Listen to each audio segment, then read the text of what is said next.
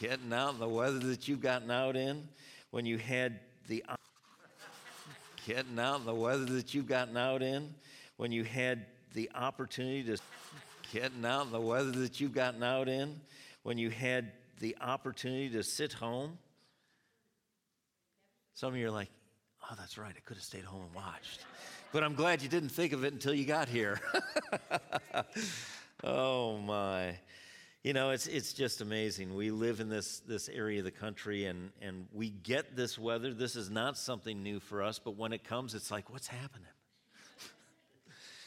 well, this morning we're going to continue on uh, in what we've been looking at before this year started in uh, the scripture from Micah 6 8 and how we really need to recognize what God wants us to do.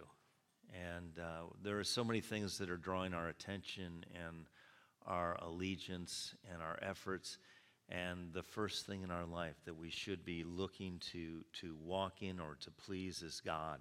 Um, but before we get to that, uh, I just, just want to pray. So if you just bow your heads, Heavenly Father, thank you so much for your presence. We, we acknowledge, because it's true, there's no place we can go that you're not there. But Father, too often, far too often, I believe not only I, but we all um, get caught up with so many other things when nothing, nothing is more important. No one is more important in our lives than you are.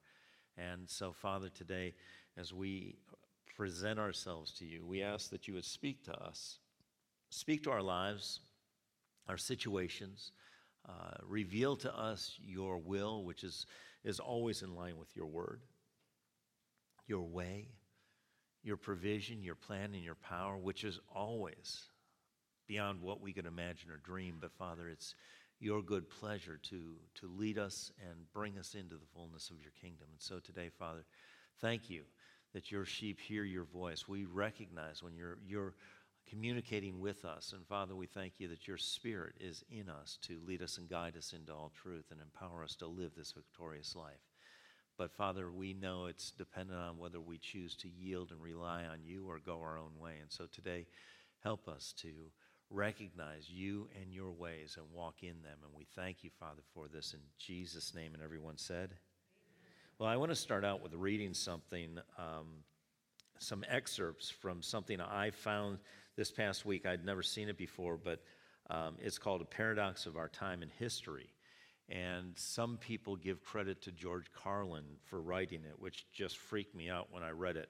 But uh, because I thought, wow, because I'm familiar with him from my growing up. But uh, it really is, was written by Bob Moorehead, who was a pastor. And so just listen to this for a second. The paradox of our time in history is that we have taller buildings but shorter tempers, wider freeways but narrower viewpoints. We spend more but have less, buy more, but enjoy less.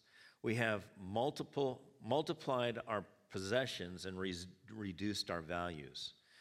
We talk too much, love too seldom, and hate too often. We've learned